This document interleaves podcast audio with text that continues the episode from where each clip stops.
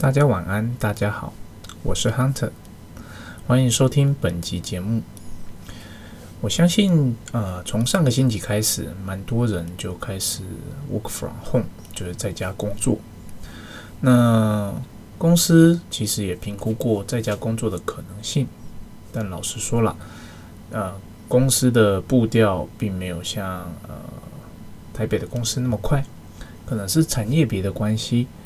那经过评估之后，认为以目前公司的硬体设备没有办法实行在家工作这个这个工作的方式，因此呢，所以还是得去公司上班。那既然必须去公司上班，那就是要做好自我的防护喽。其实这个也可以呃跟大家分享一点想法，就是说，其实疫情这件事情在台湾啊，我之前有看过一篇文章了，就是说台湾因为初期的疫情守得不错，那造成我们台湾大部分的企业在做数位转型上比国外。其他的公司，也就是遭受疫情比较严重的公司慢很多。怎么说呢？就是因为我们呃以前的疫情并不严重，就是公司们并没有想说，诶，那既然疫情不严重，那大家就继续来公司上班呢。公司也就没有想着说要投资设备啊啊，赶快修改成啊修改公司的系统，让公司的系统允许员工可以在家上班。可能可以连到公司的伺服器啊，连到公司的 ERP 系统啊，等等的这种的，或者是说，诶，我们以往过去呃直接销售的管道可能没办法做了，是不是赶快转成线上啊？啊，赶快做 B to B 啊，B to C 啊，或者是做更多的线上广告啊？相对于其他国家来讲，台湾的呃传统制造商在这一块，因为我们受惠于之前疫情控制好的关系，那我们在这个脚步上确实是慢了很多很多哦。那当然，我不是说呃疫情呃让这波疫情现在开始好像也要爆发的感觉，那是不是会促进台湾呃公司的转型？哦，我倒是不认为啦，因为呃，我觉得以台湾人或亚洲人的民族性。啊政府叫我们赶快躲在家里，应该大部分人都会乖乖乖乖的躲在家里。然后我们在疫情的管控上，应该还是会比呃其他的国家好。所以说，呃，这应该只是一时性的，希望它只是一时性的。先聊到到这边。那我今天想跟大家分享啊一个或两个案例。首先呢，是我们公司啊一个业务，他今天找来。应该说这几天他都过来跟我讨论一个案子。他说：“啊，这个案子在俄罗斯。他说，呃，这个是大概一年多前的一个标案。那当时我们公司有去投标这套设备。那当时有三间公司投标，投标一间是从中国，一间就是我们从台湾，另外一间是从欧洲。那最后是由中国的公司得标，那设备也交到客户端去了。”客户端那边使用的状况呢，对设备非常的不满意，因为很多很多的小问题，让客人在使用上，它的生产效率低落，而且很多问题是没有办法，因为没有办法支援嘛，所以没办法解决，所以最后的结果就是客户决定要退机。那退机，所以就是经销商就来找我们，诶，我们突然间从原本的落选的第二名变成是优先的。呃，联联系的对象。那我们公司提出的方案呢，基本上其实是比较适合呃终端使用者需求的。但是呢，因为他们已经有了第一台失败的经验，于是他对呃我们这一套嗯不一样的系统提出了很多很多的问题，很多很多的要求。那身为业务的同仁呢，他就想说，嗯。这个机会要好好把握。经销商说，对方一定会买，因为我们就是现在是优先顺位。那客人的要求，我们就是全部答应。我就说没有这回事，客人要求怎么可以全部答应？虽然说公司一定都做得到，但是你答应这些，到底对客人是好还是坏，以及说你答应了能不能验收设备，对你有没有想过这个问题？哦，他想一下，他说为什么不能验收？他觉得客人的这些要求，只要我们的标准设备做一些简单的修正就可以达到了啊。那为什么你好像不是很想做的样子？我说，我记得我之前有分享过，即便是一种呃一个小小的设备修改，其实对整个公司的营运来看啊，它都会造成很多很多的潜在成本的存在。并不是说我一个设备啊，可能做一点小修改，那它我就是可能多卖个五 percent 啊十 percent，嗯，好，我我多卖了呃新的功能啊，我对啊为公司多赚钱啊有什么不好？可是其实我们多卖这个五 percent 十 percent，后面的潜在成本可能是超过二十 percent 三十 percent，这个如果你不是从营运的角度去看这件事情啊，其实呃。这个这种的小小的设备的修改或功能追加，老实讲啊，如果你没有收足够的费用进来的话，你整个案子结案之后，你回去看，基本上大家应该都是赔钱的，哦，都是赔钱。我跟他说，不要做这些奇怪的事情，你先厘清到底说第一台哦，中国教的那台设备到底为什么失败了，你先把它失败的原因找出来，然后第二，把客人他要的东西，他的制成。先把这些资讯要回来，我们来检讨。好，他就是好，那他就去问了啊。经过多天的沟通回来之后，诶，他说，嗯，可以啊，就是其实东西不难嘛，他就是一些标准的东西啊，只是说他想要追加什么，因为巴拉巴拉巴拉什么原因，所以我们只要帮他追加上去就好啦。好，这个时候我就再跟他说一次，你好像没有听懂我说的哦，呃。追加不是不行，但是追加有没有必要？好，于是我就请他把所有的图面拿来给我看一下。我看完之后，我发现，诶，确实有呃一两个需求可能需要去做设备的修改，但是这一两个需求到底占它整个，它可能需求一百，这一两个需求可能只占它呃总生产量的可能五 percent 十 percent 不到。那我就我就问业务说，你知道他这个特殊的这个要求啊，到底占他的总生产时间多少吗？他说，呃，不知道。好，我说你再去问一下，去问清楚。就是说，我们现在有这两个，就是因为这两个的特殊需求，造成我的标准设备没有办法呃完成它的它所需要的加工。那这两个特殊的需求，如果占它的总生产的比率很低的话，我会建议客人这两个干脆就不要纳入这次的呃购买的清单里面哦。如果他真的要纳入的话，那我也会建议修改他目前的生产的程序哦。他只要程序上做一点修改，好，那我们也许可以，诶，这两个里面其中有一个可以做，只是还有一个那一个可能还是不能做，所以。请去跟客人理清，说你这个是不是一定要纳入呢？哦，我们建议说，你只要制程上做修改，你会比起我们设备去做修改，在使用上会更方便。他想了一下，他还是想要争取说，啊，客人就是想要这样子啊，为什么我就不不做给他呢？我说，对，客人他是想要这样子，但是我们是了解设备的人。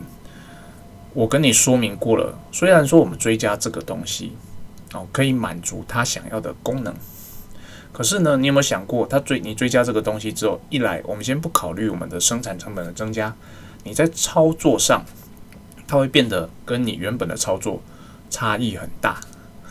那这样的操作的模式啊，其实并不会增加它的生产的效率，反而会降低它的生产的啊使用的方便性。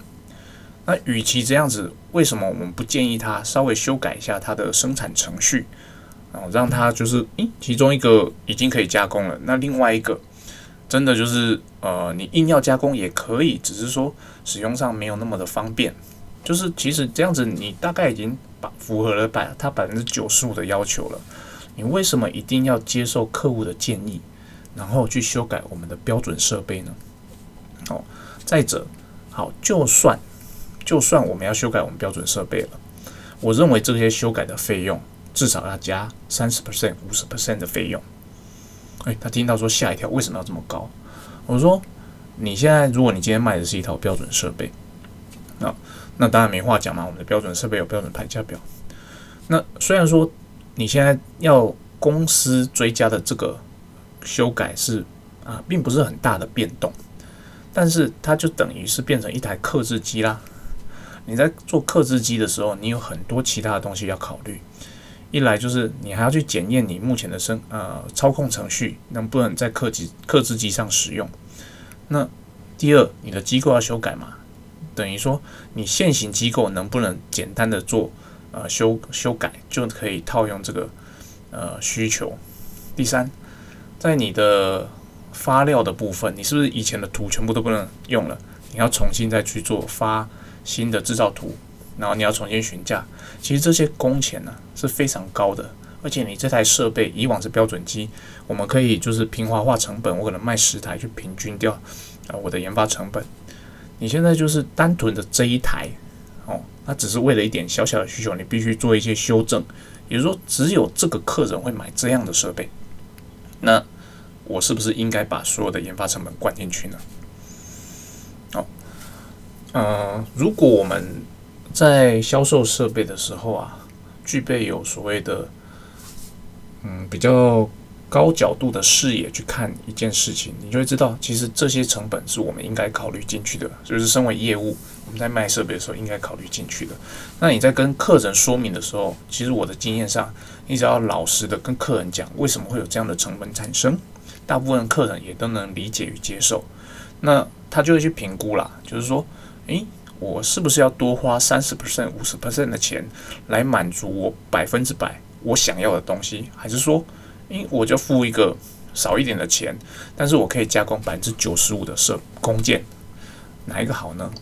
我相信绝大多数的客人，因为他们在啊提需求的时候，一定是想要满足百分之百。但是我们身为业务，我们身为公司的业务，我们有义务要去协助客人了解。怎样才是对他最好的？如果你能够提够提供这样的建议给客人啊，老实说，大部分的客人他都能够呃很大方的接受你的建议。当然，你不能用那种很高傲的语气说“我才是最懂的”，你应该要用他听得懂的语言去跟他说明。只要我们能够做到这件事情啊，其实客户的应该说经经销商的粘着度会非常的高，因为你提供他的不是设备。你提供他的是一个顾问的服务，你提供他给他的是一个 solution。那在这种情况下，未来他遇到这样的 case，他就会向你咨询，询问你的意见。那对你而言，其实也有好处。你未来能够呃沟通的时候，因为他对你有了信任，你在贩售产品的时候，或是做任何产品介绍的时候，他的接受度都会更高。好，所以我请业务说。你现在听懂了吗？啊，回去再跟客人沟通哦，建议啊，不要做这样的修改，而是说，呃，可能舍弃掉你那个五 percent 比较特殊的部分，其他的部分我们可以用标准设备达到。一来设备也是最稳定的，二来其实设备不用修改，交期也比较短，三来价格也比较便宜。哦，这是我今天要做的第一个案例的分享。第二个案例分享呢，是我们另一个国家，也就是泰国。泰国过往有一个经销商，那这个经销商呢，那在几年前，他决定他要代理欧洲的产品，他不要再卖我们家的设备了。他以往是我们的 OEM 厂商了。嗯，那之前的业务呃投资就说，哦好啊，那他也争取过了嘛，啊，那走了就走了嘛，那。那这两天收到他的询价，他说：“诶，能不能报价一个我们家的设备？然后 A 设备，那他需要的是有一个特殊的功能，对不对？它可以呃绘图绘出一个非常特殊的路径。”我就说：“嗯，应该说业务在找我谈的这件事情。”他说：“诶，康者，我们这个竞争就是他现在是我们的竞争对手，我们能不能报价？”我想了一下，我就说，嗯，当然可以。那为什么呢？老实讲，因为我们在当地并没有一个好的代理商。那他现在既然回头来找我们，那我们可以把握这个机会，哦，报价给他参考。当然啦，我在做这个决策的时候，我有先去收集一些资料。以下就是我会去做的事情，就是为什么我还是决定要报价。首先，我要先去了解，呃，当时为什么这间这间呃客人他会决定不卖我们家设备，而去卖欧洲的产品。哦，这个是我第一个去了解的。那到底是因为价格的因素呢？是因为服务的因素呢？还是其他的因素？我去了解了。哦，其实当下是因为价格的因素，他觉得我们公司的价格太没有弹性了。那在没有弹性的情况下，那与欧洲产品的价差也没有拉开，他会觉得以他的市场而言啊，他如果是卖一个欧洲的品牌，其实对他而言是比较好去推销的。这是他当时离开的主要的原因。好，那。我觉得这个原因我可以理解。如果我是他的话，那我一个台湾的品牌跟一个欧洲的品牌，如果啊品质水水准差不多的情况下，我可能也会选择欧洲的品牌，所以我可以接受这个理由。那他今天回来找我呢？嗯，可能是因为诶，欧洲他在贩售的这个品牌并没有目前他需要的这个产品。嗯，那对我而言就是说，诶，可以啊。既然你虽然说你现在变心了去做其他的生意。但是，因为我在当地并目前还没有经销商嘛，所以说我当然可以报价给你。那专门符合这个特殊的产品，那对你而言，其实你不会得罪你原本你现在的欧洲的经销商。对我而言，我跟你又重新拉上线了。我也因为我在当地没有经销商嘛，所以我当然报价给你。我只是取得一个机会，看我跟你之间能不能再重新取得 contact。未来也许我可以把你从欧洲那边拉回来。哦，这是我在做决策的时候去思考的一件事情。当然，这是第一个啦。然后呢，第二个我会去思考的事情呢，就是说我在当地，目前为止，就是呃，虽然说他跑了，我在当地目前还没有经销商。那他到底是不是适合我，呃，去开发当地的一个一个好的合作伙伴呢？哦，那。呃，对我而言，如果他其实是不恰当的，即使我在当地没有经销商，我也不会报价。为什么呢？因为其实我有过惨痛的经验，就是说我为了要拿一个订单，哦，我明知道他是不合格的代理商，我还是报价给他，而他也拿到订单了。这种情况下，我很容易没有办法，呃，把这个案子结案，因为。那个代理商不合格嘛？啊，我不合格的评断水准就是技术的水平不合格。在这种情况下，我的设备在送达当地之后，其实没有办法被好好的安装与教育训练。那终端的买家他就会得到一个不怎么样的设备。对我而言，就是是一个完全负面的评价。我的设备在当地虽然卖进去了，但是我在呃当地品牌的名声会因为这一个设备直接被打坏。哦，直接被打坏。虽然我促成了一笔订单，但是它无助于我哦，在开发这个新市场啊，无助于我未来开发这个新市场哦，去打品牌这件事情。所以说，我会做的第二件事情就是去评断这间公司到底有没有那个技术底子可以去贩售我家的设备，这是我也评估的第二件事。那我做了这两件事情之后呢，基本上。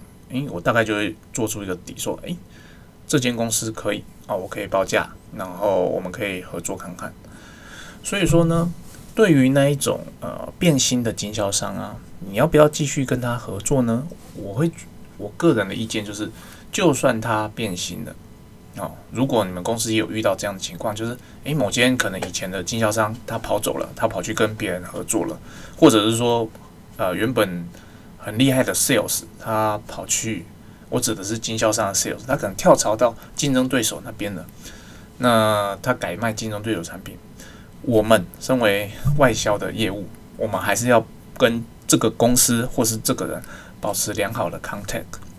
谁知道哪天哦，就是未来的哪天，他又跳槽回来了呢？或者是就像这今天这个情况，诶，他刚好有呃，他目前代理的公司没有的产品。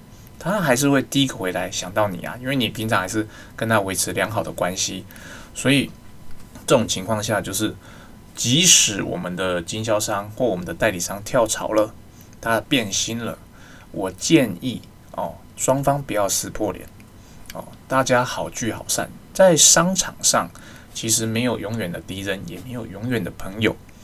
那我们老实讲啦，我不是开公司的，我也是混呃，在公司是一个呃雇员。对我而言呢，其实得罪一间公司，嗯，并没有什么。就是假设这间代理商跑走了，我得罪他，其实对我个人而言并没有什么影响。但是如果我们站在一个公司经营的角度去看这件事，其实我得罪他，负面影响会非常非常的大。他可能会对外散发，因为他对你的产品很了解，他可能会全力的打击你，或者是说他在当地市场就会散发对你不利的 information，因为他在当地比你更接近当地的市场。所以，与其造成这呃，与其我们双方打坏关系，有这些潜在的后果发生 哦。我们要避免这些潜在的后果发生，所以我们就好了。既然你要走，那你就走吧。那我们还是维持一个好的 contact，那只是让我了解说，诶，你要走的主因，你让我知道，那我们可以检讨，我们虚心受教。那未来某一天，也许我们还是有机会合作的。我觉得这样的善的方式，其实是有助于啊未来。啊，当他又回心转意的时候，双方可以再次搭建起友谊的桥梁，这是很重要的一件事。比如说，嗯，虽然我们不是公司的营运者，但是我们在做这些决策的时候啊，我会建议大家都把眼光眼光拉到营运者的角度去看，你就会发现这些在这些小时间呃短时间内的一些摩擦与不愉快，我们把时间放大到。三年、五年，甚至十年之后，其实这些所谓的不愉快，都是做生意的过程中的一小段的故事而已。哦，那以上两点就是我今天想跟大家分享的部分，希望你们听了心有所感。那我也希望，诶，如果你觉得我讲的不错的话，也给我一点五星的评价。哦，我现在发现 Podcast 好像都要拉一下评价。所以我也不免俗的这边看一下，如果大家觉得我的节目播讲的内容还不错的话，那给我一点鼓励，那我也会持续分享好的内容给大家。谢谢大家，晚安喽。